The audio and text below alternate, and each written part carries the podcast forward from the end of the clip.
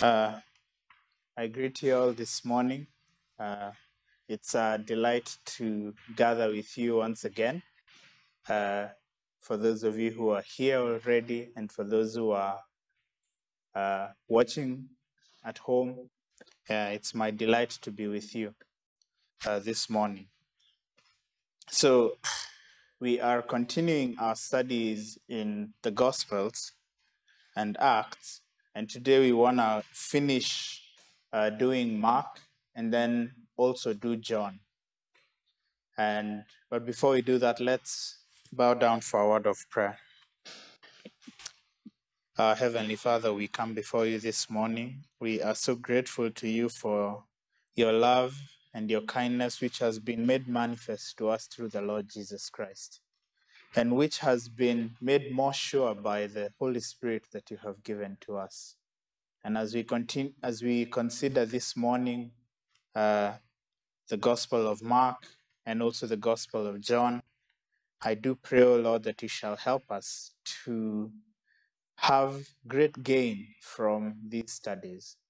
Please guide me that I will be able to speak only that which is needful, and also please grant that all who hear would be enriched and better helped in their understanding of this uh, subject. And these things we pray in Christ's name. Amen. So last time we began looking at the Gospel of Mark, and the last thing that we said was that Mark writes his Gospel to proclaim Jesus Christ as the Son of God. And so Mark begins his Gospel in chapter 1, verse 1, uh, with the proclamation, the beginning of the Gospel of Jesus Christ, the Son of God. And then he he shows that this is the Old Testament, this is what the Old Testament promised. Says, Behold, I send my messenger before your face who will prepare your way. The voice of one crying in the wilderness, Prepare the way of the Lord, make his path straight. Now, we saw that more than that, intention was to explain what that meant. And, throughout, and so throughout the gospel, we will have God proclaim Jesus to be the Son of God, and we'll also have demons proclaim Jesus to be the Son of God. But in Mark 15 is when we have the first human being. Mark 15, verse 39, is when we have the first human being. And now the significance of that is that this centurion who proclaimed this, uh, the whole point is to show, or rather, Mark's whole point here is to show that by seeing Christ raised from the dead, or rather, by seeing Christ's uh, death on the cross, thus Christ is shown to be the Son of God. Now, it's important for us to understand why Mark does this, and I will venture a, an educated guess and say so, one thing that has been shown by history was that there was a wrong understanding, especially in Rome, of what the Son of God means, what that title meant. And so, what Mark is doing is showing that as far as the Christian faith is concerned, Jesus is declared to be the Son of God by his death uh, and also by his resurrection. I say that because turn with me to Romans chapter 1. Again, you remember this letter was written to the Rome, Mark's gospel was written to the Romans. So let me show you something else that Paul does in Romans chapter 1. In Romans chapter 1, verses let me read just from the beginning one verses 1 to 5 he says paul a servant of christ jesus called to be an apostle set apart for the gospel of god which he promised beforehand through his prophets in the Holy Scriptures.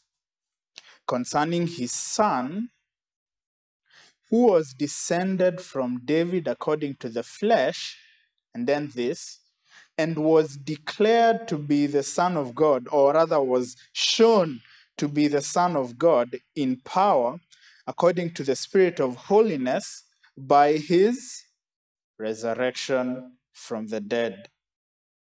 Jesus Christ our Lord, through whom we have received grace and apostleship to bring about the obedience of faith for the sake of his name among all the nations.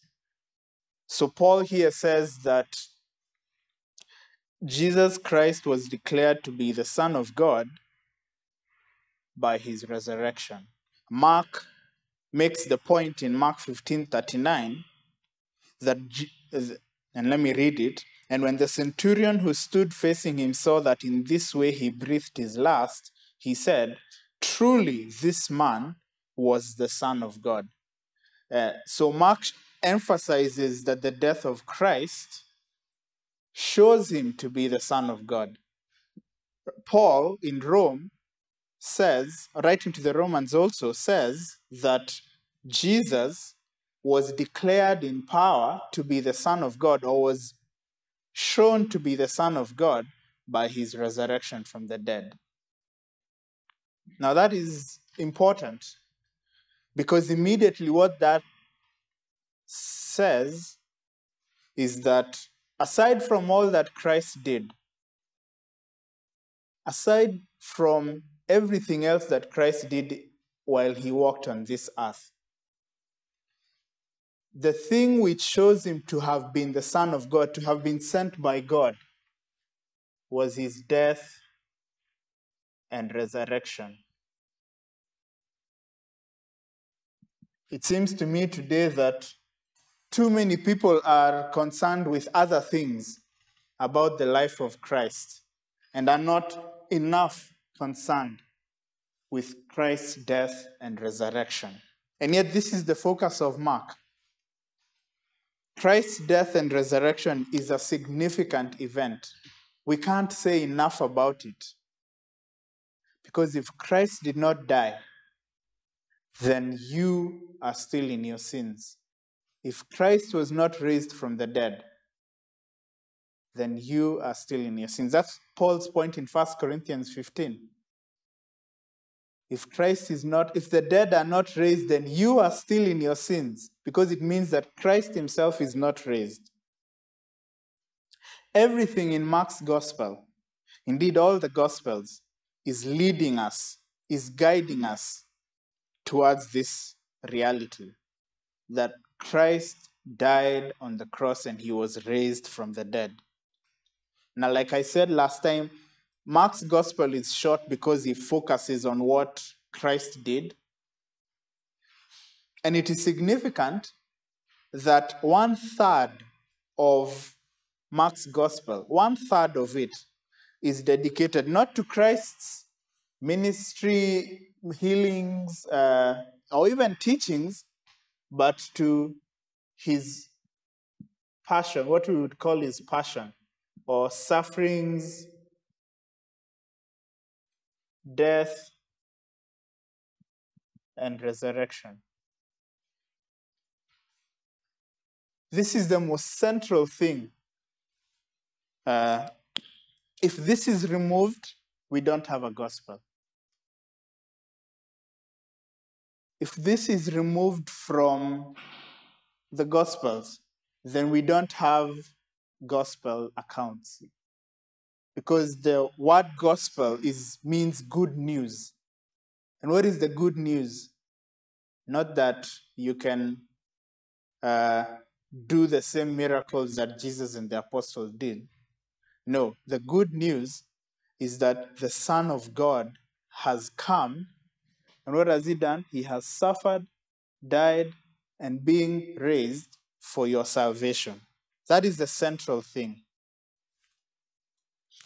So that's what that's what we said about Mark's purpose. That was his purpose. Now, let's look at other themes in Mark, uh, which are helpful for us. Uh, I'll speak about two or three, then we'll go, we'll spend the bulk of the time in John. So the first one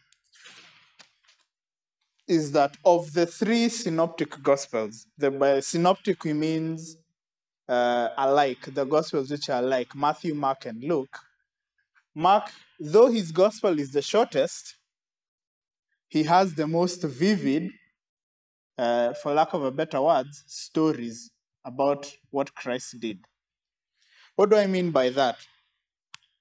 It means that of the three synoptics, usually if you go to a story where, that is in either Mark or is in either Mark or Luke, and but is also in Mark, sorry, Mark or Matthew, sorry, Matthew or Luke, but is also in Mark, you'll find that Mark gives more details. Let me give you an illustration that will help. Uh, turn with me to Mark chapter 5. Mark chapter 5. We, we won't read it, uh, the whole section, but if your Bible usually has titles, you'll see that Mark 5, verse 1 to 20, uh, tells us about Jesus healing the man who had a demon, the Gerasene demoniac. Uh, the man, the demoniac, the man who had a demon who was in uh, the area of called Gerasene. And you see, Mark records that incident in 20 verses. If you look at Luke, Luke in Luke 8, Luke 8, 26 to 39, he does it in 14 verses. And uh, Ma- Matthew does it in seven verses. And so you'd expect that Mark will give more details, and he does. For example, Mark tells us that the demon's name, the de- when Jesus asked the demon's name, that's in verse 9, he says, And Jesus asked him, What is your name? He replied, My name is Legion, for we are many. Uh, Mark and Matthew and Mark don't, Matthew and Luke don't give that information. Uh, the same with uh, the number of pigs. It's only Mark who gives the number of pigs as 2,000. And so you see, that's one unique thing about uh, that's one unique thing about Mark is that he gives more details in his accounts of what Christ did, and that's that's very important for us. It's helpful as you're reading to understand why oh this is in this but not in this. It's because Mark gives more information. Uh, and also, Mark spends more time explaining. Uh, he would explain, for example, the meaning of a feast, because who is he writing to? He's writing to people who are not Jews, who don't know Jewish feasts. Uh, now, of course, it, it, that detail also, I don't want this to turn into a TPC class, but when you, when you think of the fact that he uses the word legion, uh, legion was is a Roman term. Obviously, Jesus did not use that term exactly that way, but he's explaining the answer. He's like translating the answer, which uh, the demons could have said to Jesus into an into terminology that the Romans could understand. Okay, uh, then there's another detail. Uh, Mark focuses on what we would call chronological orderliness. And this I'll say briefly uh, because the main thing I want to talk about is the third uh, aspect. Uh, usually, Mark's accounts are written in a chronolo- chronological means, for those who don't know, chronological means uh, following the right order in time that they have of events that happen. So that's what Mark is more chronological in terms of his orderliness. So if you read his account, you'll see there is that division. One example is how, though Luke doesn't have this account, but the fig tree, the, the withering of the fig tree. If you look at how Mark, uh, Matthew does it, Matthew talks about that incident as one, as, as though it happened once. But that's because uh, Mark's main, Ma- Matthew's focus is to highlight the teachings of Jesus. And so he, he does it at once. But Mark, uh, because he wants to focus on what Jesus did, he divides, he actually shows how it actually happened. That so he divides this into two that they went in the morning and then the next morning, or I think it's the either the morning or the evening of that day, they saw that it had withered. So Mark, Mark makes that division. So that's what that's how Mark does. Uh, then finally, the, the last thing I want to look at is on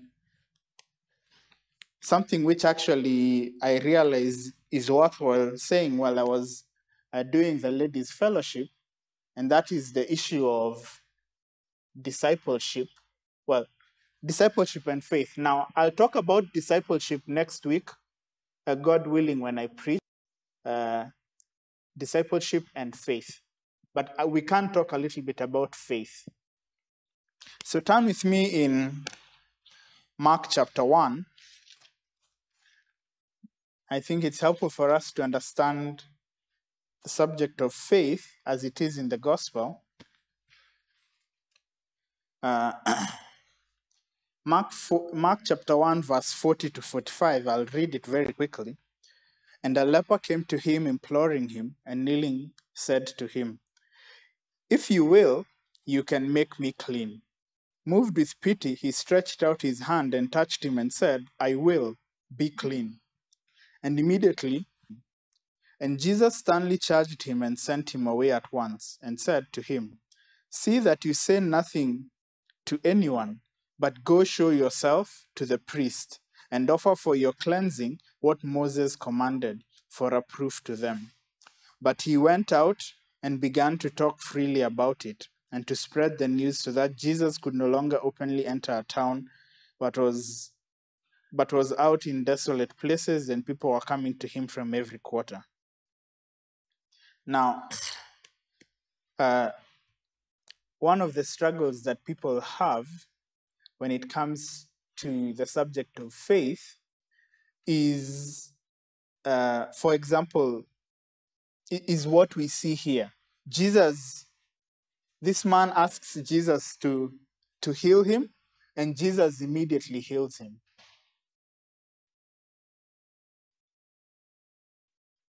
Uh, Matthew's account would would add the information that Jesus said to him that uh, sorry no sorry that's that's something separate. But so Jesus heals him immediately because he had faith. So what is biblical faith? I think that's let's talk through it in this way. What is biblical faith? Biblical faith is trust in God. At basic, it's trust in God. More specific, it's trust in Christ. Now, this young man comes to Jesus, or rather, sorry, this leper comes to Jesus and he tells him, If you will, you can make me clean. So, how does he show his faith? By his words. He doesn't say, if you can, but if you will. Now, the reason why I would say that this man had faith was because he didn't, he didn't use the word can, he used the word will in his request. He says, Jesus, if you will, if you have the desire, you can do it. As opposed to, if you can, he's saying that I'm not sure that you can, but if you can, you heal me. He had faith in that. He knew more, it was a matter of will. And here is where the problem usually comes in. Oftentimes, when we pray, uh, because of the issue of where Jesus, for example, would say, pray according to the Father's will. Uh, if you pray according to the Father's will, uh, then God will answer. And so there's usually that tension in people's minds. Uh, and it's a tension which I don't think should be there really uh, between is God really willing? And so, what I want to emphasize is that faith is believing in God's ability to bring about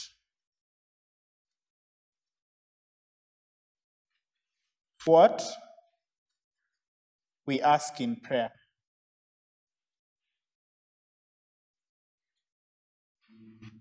Uh,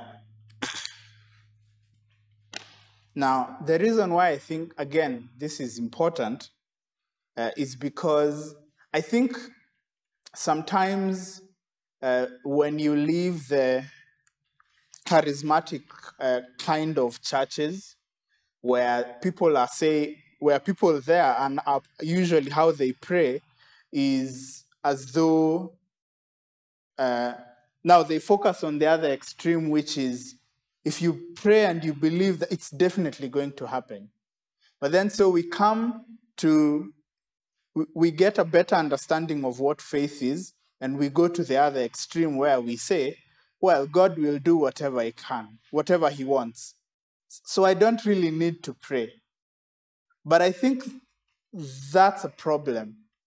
I do believe, and I think from the life of Jesus we can demonstrate that, that our lack of faith does, in a sense, keep God from using us to accomplish His will. God will accomplish His will, but if we don't have faith, God will not accomplish his will through us. Let me give you an example. Why is it that Jesus could not do many miracles in Nazareth? It's because of their lack of faith. That's what it said. Now, how I would say that it's not that uh, they brought people to Jesus and then this, because they didn't have faith, Jesus uh, was not able to heal them. I think the issue was that they didn't go to Jesus at all. That was the real issue. They did not go to Jesus.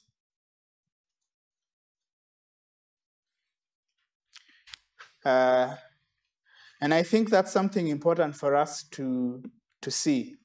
Do you believe in God's sovereignty? Yes, that's good. But do you also understand God's sovereignty it's in, in its entirety. Do you understand what God being sovereign means for you as an individual? Because faith always means going to God, believing, going to God, not asking if He can, but if He wills. And I think it's important for us to, to have that in our minds that faith means going to God. The reason why Jesus could not do many miracles in Nazareth was because of their lack of faith. Their lack of faith meant that they did not go to Jesus for him to do what he had the power to do. Let me tell you, if you don't pray, if you don't take your needs to God, and then you say, well, God is sovereign, uh, he will do whatever he, he wills, that's that's wrong. That's not how God has ordained things to be. God, God's sovereignty is such that he works through means. And one of the means is praying in faith. Pray. It's, it's that praying in faith. And it's simply going to him, recognizing that he can do it. Uh, if you are sick, you can go to him and ask him to heal you. And of course, not having, because usually people are saying, well, it might be his will for me to suffer. And that's true. Of course, God is sovereign over you getting sick. but He's also sovereign over the means of grace which He has put in your life, which is, for example, prayer. So we have to pray in faith. Of course, we shouldn't expect that it will happen exactly the same way because Jesus' ministry is unique. His miracles were assigned to point him as the Messiah, but we also ought to have faith uh, the same way that we see these people had faith in him. Uh, I hope that point is clear. Uh, at the end, if there's a question, we can deal with it. So let's move on to John. I said I'll talk about discipleship next week, so uh, we can wait for then. So, the Gospel of John. Now, turn with me to John chapter 20. Uh, John chapter 20. We really have to finish John today because next week we'll look at Luke and Acts as we finish. So, John 20, verse 30 and 31. John 20, verse 30 and 31. And we're going to, in John 20, verse 30 and 31, it's going to help us know what the purpose of the book is, but also uh, how then the book is structured and how it's meant to inspire faith in us. So, John 20, verse 30 and 31, it says, Now Jesus did many other signs in the presence of the disciples, which are not written in this book. But these are written so that you may believe that Jesus is the Christ, the Son of God, and that by believing you may have life in his name. So immediately, John tells us, immediately one thing we see is that after talking about the signs, he says Jesus did many other signs in the presence of the disciples, which are not written. Okay? So, of course, Jesus performed other miracles which he has not written here. But he's saying, but these, and of course, that therefore asks, which ones? Which ones are these that he has written? He says, These are written so that you may believe that Jesus is the Christ, the Son of God, and that by believing you may have life in his name. So, uh, the signs are written with what end? That you may believe. Believe what? That Jesus is what? The Christ, the Son of God. With what great purpose? That by you may believe and have eternal life. John is saying that these, the things that I have written here, they have one purpose that you may have faith, that you may obtain eternal life. And what John does in this book is to show that lack of belief in Jesus, lack of belief in these signs, produces eternal death.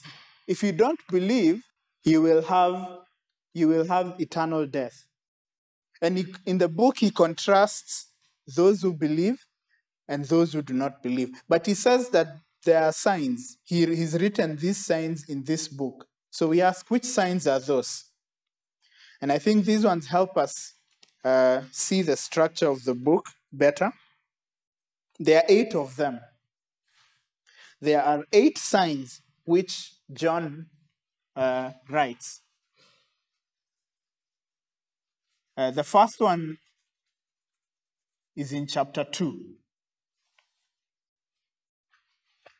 John chapter 2, verse 1 to 11.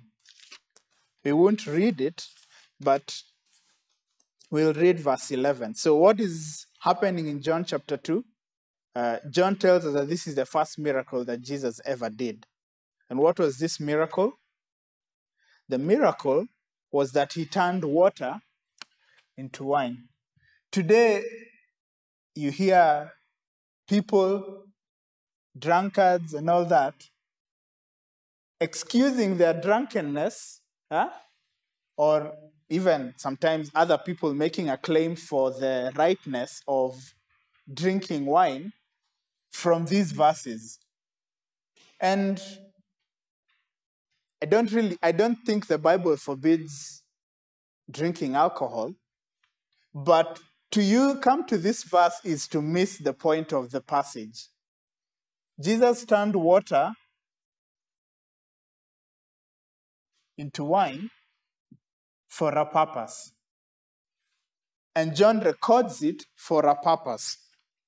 We know the story. So let's read verse 11 and see what John says should be us believing in Jesus as the Son of God. John 2, verse 11. He says, This, the first of his signs, remember what we've read in John 20? This, the first of his signs, Jesus did at Cana in Galilee and manifested his glory. So, this was to manifest Christ's glory.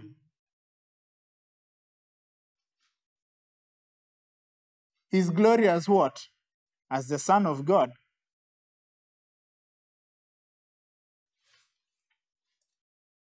But then, see what happens. What does, what does the miracle do?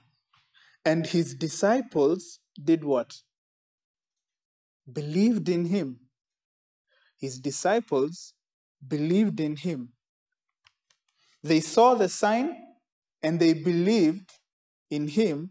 That is what Jesus had been saying that he is. I am the Son of God. Then there's an, the next, so that's the first one. Uh, then the second one is in chapter 4, uh, verse 46 to 54. That is the healing of the royal official's son.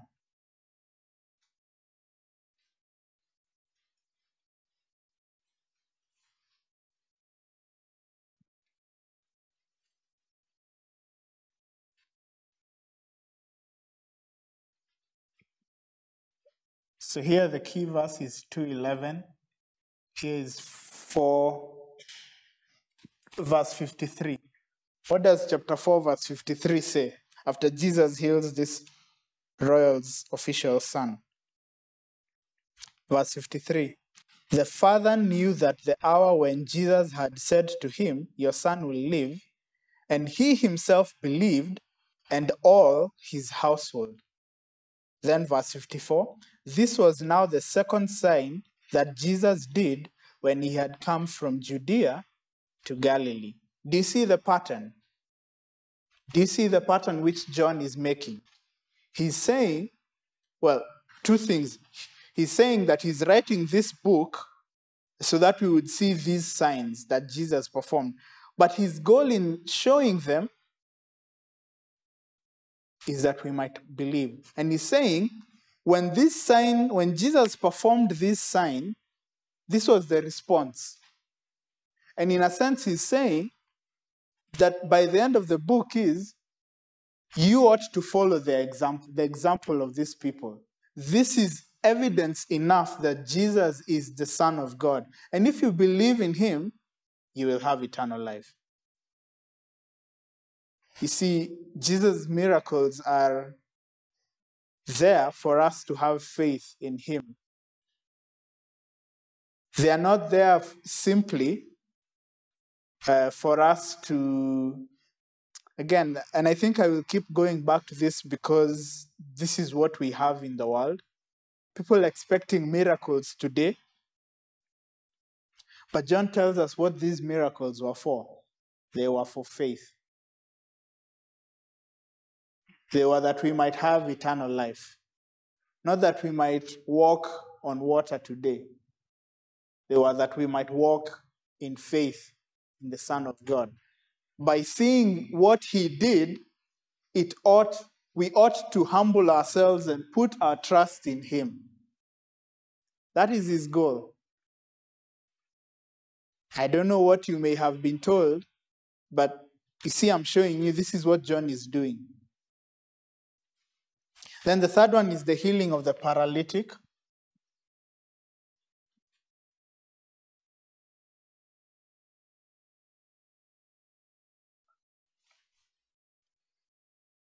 In Bethesda, that's chapter 5. We'll focus on verse 14. Chapter 5, verse 14.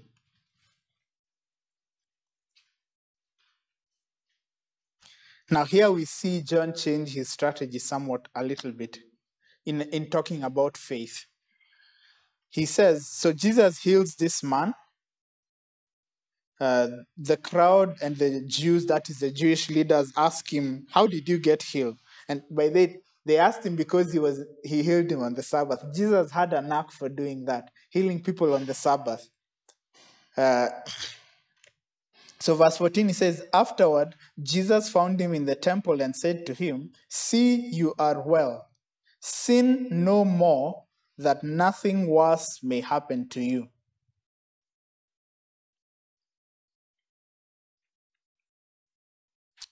Uh, and then he says, So, here, what is Jesus asking for in particular? Repentance. He's telling him, Go and sin no more. You see, faith and repentance, some would say, are two sides of the same coin.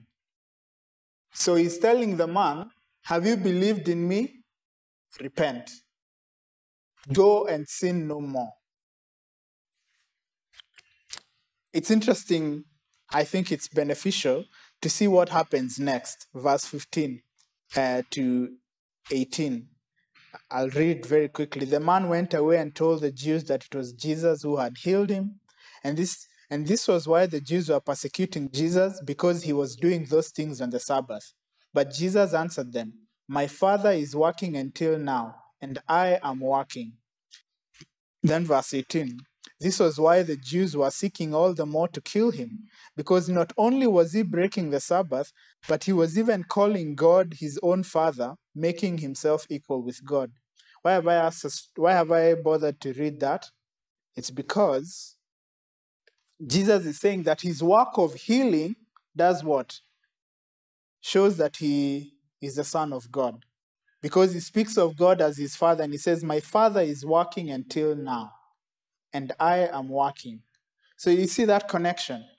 His signs are to show are to show that he is the Son of God. Now, of course, as we go along, and this is the first place we see it, we see how those who rejected what they did.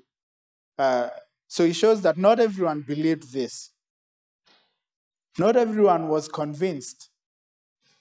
And in John 12, uh, Jesus makes tells the reason is that God has blinded their eyes as a punishment for their sins. Uh, we'll see that more in the morning. Uh, so, number four, the healing of the the feeding of the five thousand. Uh, this is, I think, one of the only miracles that is recorded by all four gospels. Uh, so that's chapter 6, 5 to 14. Uh, but we'll read uh, verse 14. 6 14.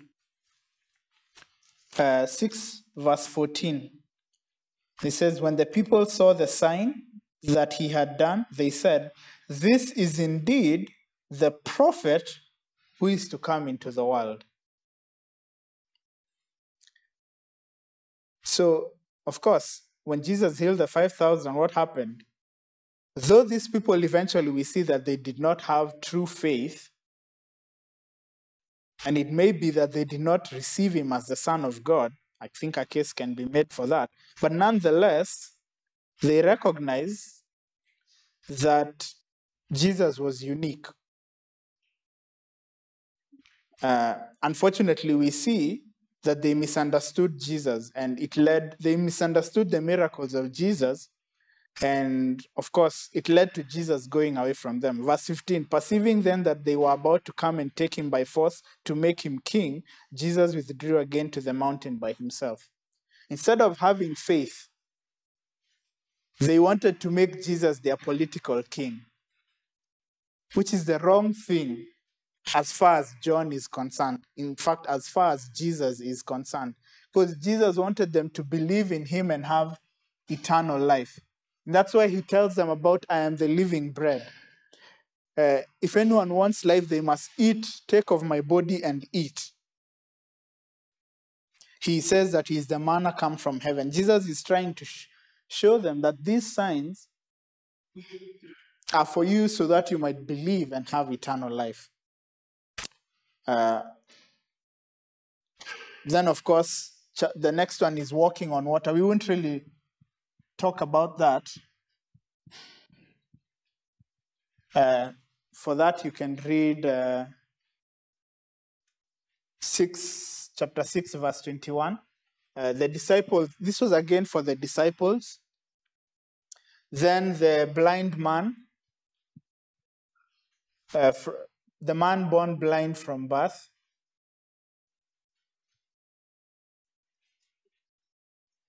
I, I think this one is worthwhile reading. This is chapter 9. Uh, we'll see verse 35 to 38. Chapter 9, verse 35 to 38. Uh, let me read. Jesus heard that they had cast him out. Who had cast him out? The Jews, the Jewish leaders. Uh, they had cast out this man who had been born blind. Then Jesus said to him, uh, Jesus, sorry, Jesus heard that they had cast him out, and having found him, he said, Do you believe in the Son of Man? And then listen to this man's response. He answered, And who is he, sir, that I may believe in him? Jesus said to him, You have seen him, and it is he who is speaking to you. Verse 38 He said, Lord, I believe. And he worshipped him. Now you think about that. Jesus had healed him. This man had had a disagreement with the Jews who were denying Jesus. Uh, he even says, uh, You can't heal a man who has, I mean, God cannot empower a man who is a sinner. This man, he healed me. You don't know where he comes from, yet this man healed me. And see how he responds to Jesus. says, Lord, I believed. And he worshipped him. Why is that significant? Because who deserves our worship? Or rather, sorry, yeah, who is the only person who deserves worship? God. And so, what is this man saying by his worshiping Jesus? That he's the Son of God. If you compare that with the people uh, who, the 5,000 who had been fed, they believed that Jesus was unique, but they didn't believe that he was the Son of God. They wanted to make him an earthly king. But this man recognizes that Jesus is the Son of God. Uh, then there is the raising of Lazarus. Lazarus.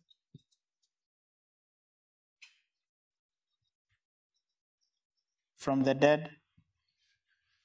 We see that in 11, where we'll focus on verse 25, 26, and verse 45. So we know the story of Lazarus. Uh, verse 25 to 26 says this, huh?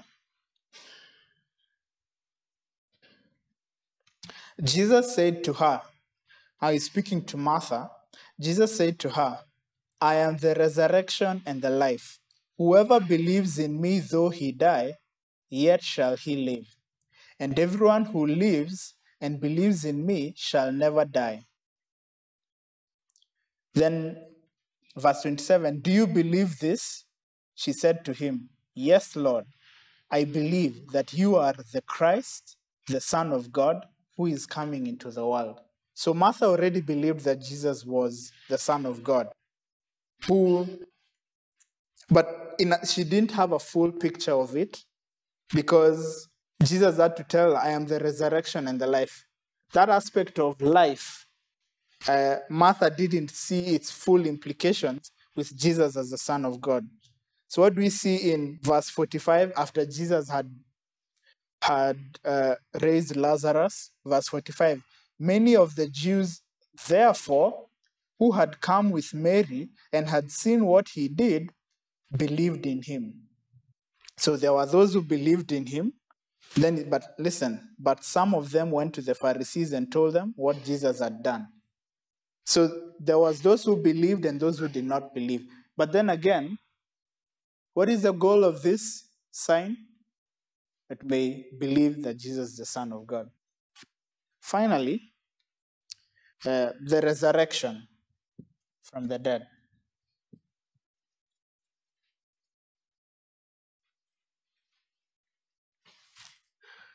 Uh, so we'll read chapter 20. I will read verse 8, 20, 28, and 29. So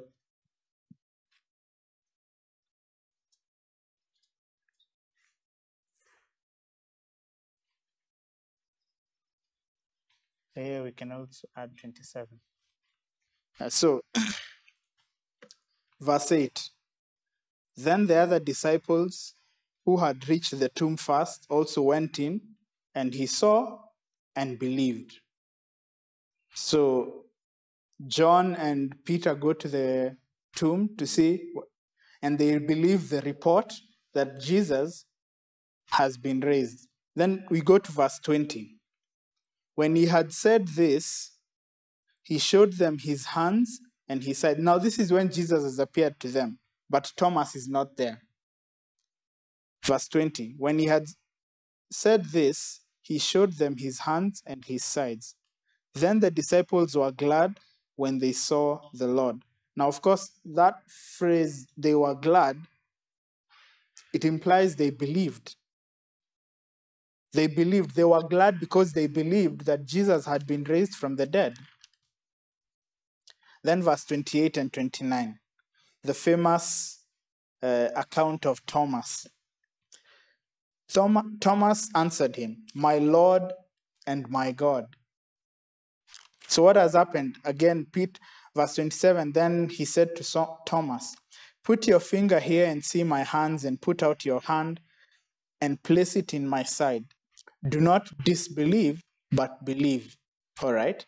Then we have a significant uh, action by, by Thomas. Jesus tells Thomas, Don't disbelieve, but believe. And then how does Thomas show his belief? He says, My Lord and my God. He's recognizing Jesus as the Son of God. Then Jesus says, and and this is, I believe, intentional both by Jesus and also by John, the way he writes this. He says, Jesus said to him, Have you believed because you have seen me? Blessed are those who have not seen and yet have believed. That's a kind of uh, state, that's a kind of style summons to us who have not seen to believe. Jesus proclaims a blessing on those who have not seen Jesus actually doing these things, but have believed. It's a call to us to believe. And, and then immediately, what does John do? He goes now into the purpose of the book. Now, Jesus did many other signs in the presence of the disciples, which are not written in this book. But these are written so that you may believe that Jesus is the Christ, the Son of God, and that by believing, you may have life in his name. He says that immediately after Jesus proclaims a blessing on those who believe without seeing. And it's an evangelistic statement. He's saying to us, when we read of Jesus' miracles, when we read them, we have not seen them, but we are accepting these first hand accounts by the apostles. our response ought to be faith. We must believe in Jesus. To disbelieve is to fall into the same condemnation that those who did not believe fell into, which is what? Hardness of heart. That is the substance of what John is saying. John is saying uh, that you must believe the signs. Even though you did not see yourself, as Thomas and the disciples did, you must believe. And if you believe, there is a blessing from Jesus Christ Himself. John chapter 12, when Jesus is speaking about those who are unbe- why, why there were many who, are, who had unbelief, uh, John 12, verse 36 onward, he says this When Jesus had said these things, he departed and hid himself from them. Though he had done so many signs before them, they still did not believe in him. And then listen to the curse that is pronounced upon those who did not believe, so that the word spoken by the prophet Isaiah might be fulfilled, which is what? Lord, who has believed what he heard from us? And to whom has the arm of the Lord been revealed? Therefore, now this is John's commentary on that, those verses. Therefore, he could not believe, for again, Isaiah said, He has blinded their eyes and hardened their hearts, lest they see with their eyes and understand with their heart and turn, and I would heal them. Isaiah said these things because he saw his glory and spoke of him. Nevertheless, many even of the authorities believed in him, but for fear of the Pharisees, they did not confess it, so that they would not be put out of the synagogue. For they loved the glory that comes from man more than the glory that comes from God. Do you see what John is doing there? In the midst of speaking about a book that calls us to believe in Jesus by looking at his signs, he shows us the curse that came upon those who do not believe. And beloved, the message of the gospel that we have carries in it life and death. Paul says that, speaking of those who are in gospel ministry, that they are a savor of life unto some and a fragrance of death to others. Why? Because for those who believe, they receive eternal life. But for those who fail to believe, their eyes will be blinded as a judgment for their unbelief. It's a serious matter. John is not just writing a collection of stories for us to know about Jesus' life. He's writing to us about eternal things, about things that concern eternity. When you carry this message to others, to your children, to your parents, to your friends, to those in false religion, to those who are self deceived, recognize that the real issue is life and death.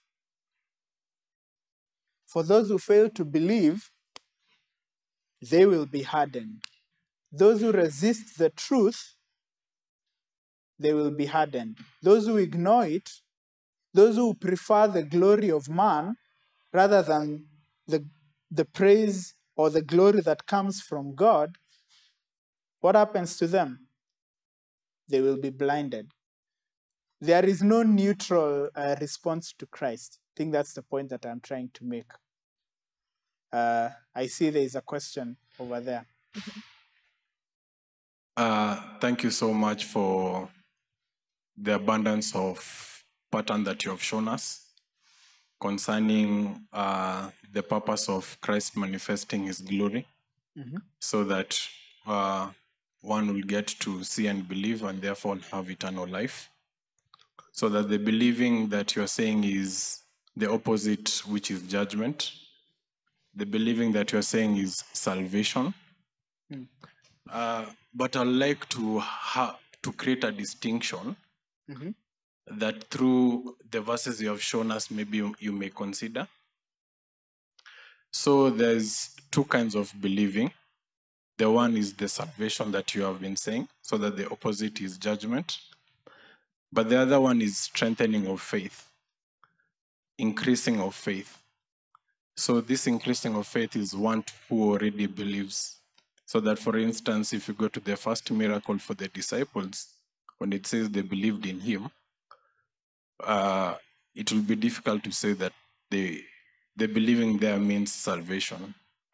When you go to also to the story of Lazarus or maybe walking on water, the same believing there, it will be difficult to say that it's salvation for them, but rather than increase, they, they increased their faith, their, their faith was strengthened. When you go also to the raising of the Lazarus, that he has died, and he said, I'm glad so that now you may believe. And then they went to uh, Lazarus' house. There again, for the disciples, it wouldn't be the eternal life believing, it will be the increasing of faith. Also, maybe for the sake of, maybe also another example at the resurrection, the same. The more Christ was revealing his glory to the disciples, is so that their faith will increase all the more. Unless maybe we are saying that the disciples were not saved, the 12 disciples were not saved so that when they were seeing the glory of christ and it is and it the word testifies that they believed in him Mhm. it means salvation. So maybe i'll, I'll create a distinction and say uh, there is a believing which is of salvation which you have clearly shown but there's also another believing that means increasing of their faith. Maybe you may consider that and maybe respond. Uh, yeah, I I agree with that. That there is a distinction, and there's someone who has a question here, so you can pass the mic. But I do believe, yeah, I do believe that there is a distinction. However, uh, what I think uh, John is doing here is, which is when he's, for example, talks about the disciples believing in him. Yes, I do believe that he they were growing in their understanding of who Jesus was. Now, I think I have said this in the past that by the time Christ came onto the scene, unfortunately, the interpretation of the Old Testament had gone, and so people had a misunderstanding of what it meant for of who of what it meant for someone to be the Messiah.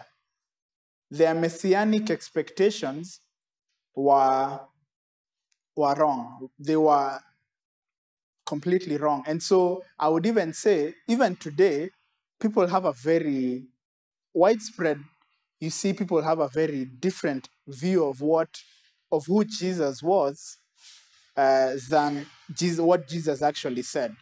So, yes, when it's speaking about the disciples, I do believe they had a kind of jam faith, small, but their faith grew as they continued in their understanding of who Jesus was. But nonetheless, uh, at the end of the day, by reading these signs, even someone who is not a believer, just because the, the disciples had faith and it says that their faith grew, does not mean that somebody who is not a believer should not believe by reading this. So, yeah, of course, when you become a believer, you grow in faith by your growing in understanding of who God is. Yeah, so yeah, thank you for making that distinction. It's helpful. Yes, Tito. Yeah, the reason why I raised my hand almost immediately, it's a related question. Um, the the distinction.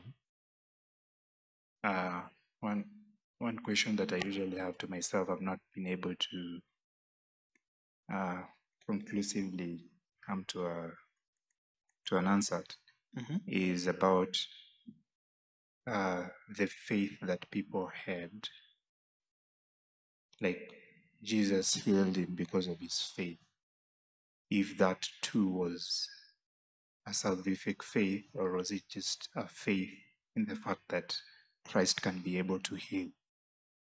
And therefore, you go to him for particularly that, and not uh, a saving kind of sense. And uh, also, I think uh, in in John chapter ten, um, Christ says there, verse thirty-seven, "If I am Said John. John chapter 10, Uh-huh. 37, he says, If I am not doing the works of my Father, then do not believe me.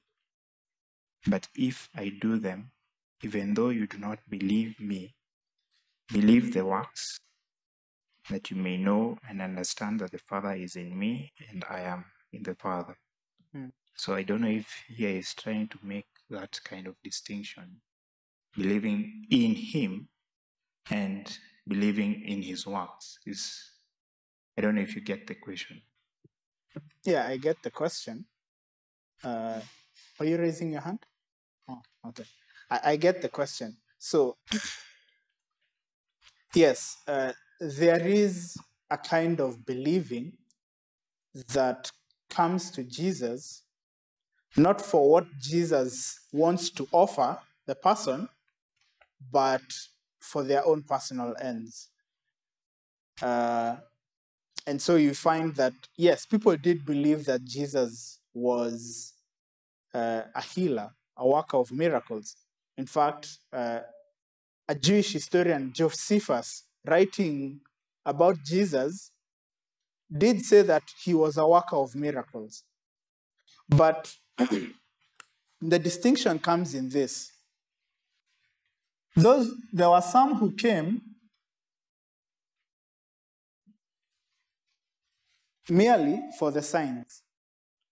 So someone was sick, he came only to be healed.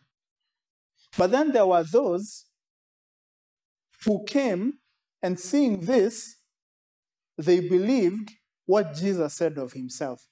And so, for example, here in John 11, Jesus is having this discussion with the Jews, the Jewish leaders. Jesus is saying, I and the Father are one. Basically, he's saying that he is God. And that's why he's able to do these works. I am doing the works of God. I'm doing the works of the Father. And he's saying to them, if you don't believe my words, look at my works. My works are the ones which testify that I am who I claim to be. And you see, Jesus, Jesus' miracles in Galilee was not simply uh, that he would heal their diseases, he wanted them to come to him as the Messiah that God was bringing to them. And so you find, for example, in Matthew 11, Jesus denouncing the cities where he had performed most of his works. Why? Not because they had not brought people for him to heal them, but because having brought people or people having come to be healed, they did not get the required response, which was to look beyond the sign to the reality. Again, and I love the way John uses the word sign. What does a sign do? It points to something, to a greater truth. Right? And so, Jesus healing these people, his expectation of them was that they would ask the question who is this man? How is he able to do these things? Maybe I ought to listen to him. And having listened to him, I ought to believe him because the signs that he's doing, surely they've come from God. Satan cannot work the miracles that God can work. So clearly, this man has come from God. He claims to be the Son of God. I must believe in him. Do you see the difference? And so, yes, there is, and, and you think about the parable of the sower. The seed that fell on the rocky ground. These are people who come, but when persecution comes, they quickly fall away. Why? because they had come to Christ for the wrong reasons. And so that's why they cannot bear fruit. And so that's why I can say that these miracles are meant for us to look beyond who Jesus is. Sorry, to look beyond the signs to see who Jesus is, what these signs say that Jesus is. Yeah, so there is that, we would call it believing, but of course we make that distinction that it's not saving faith. It's not faith that leads to salvation. Outwardly, it looks like faith. Outwardly, when others see it, it looks like faith. But inwardly, in the heart, God sees that it is not genuine. And in due time, God will show that it was never genuine to believe, uh, to begin with. And that's why Jesus would say in the parable of the weeds, he would tell the people, don't go out uh, and try and pull out the, you might pull out genuine wheat as you're pulling out the tares. Leave the work of dividing the hearts of people uh, to God. It's a terrifying thing that Jesus is speaking there of his church and those who proclaim to be his. Which is why, as, the, as much as the Bible, and this is the last thing I'll say before we close, as much as the Bible talks about the security of the believer in Christ, it also talks about, it also calls us to examine our hearts, to ensure that we are in the faith, lest we come to the judgment and Jesus says to us, Depart from me, I never knew you. So this is clear, that, that principle is clearly shown uh, in that, in the accounts that we read, that Jesus was separating himself from a certain group. Why? Because they were not believing in him the way that he has called us to believe in him. Okay, so uh, I had hoped to bring out one theme in John, but that won't be able. I won't be able to do that. I wanted to to highlight uh, Jesus talking about the Holy Spirit, but maybe we'll do that next time since the book of Luke and Acts do have that theme as well. Uh, so, uh, as I said last Sunday, it's impossible for us to look at every single thing in these books. Uh, but my main uh, thing that I wanted to do was to show you how the writers wrote their, their books based upon the purpose that they had set in the book. That this is why I'm writing this gospel. And I hope that will help you as you read the book in future. I will share uh, my notes for John uh, so that you may see them. Let's pray. Our Heavenly Father, we are grateful to you again this morning for this hour or so that you have given to us uh, to consider your work in Christ, to see the life of Christ as it is manifested, Uh, as it was manifested to Israel and to the disciples, and how we also are able to read the Gospels. Do pray, Lord, that reading these Gospels would have the desired effect, that of faith, that of believing that Jesus is the Son of God, and by believing that we would have eternal life. Oh Lord, please let no one who hears this, both now and in the future, miss that eternal life and be as those who were hardened because of their unbelief. Oh Lord, show mercy uh, and to all who hear this. We ask this in the name of Jesus Christ. Amen.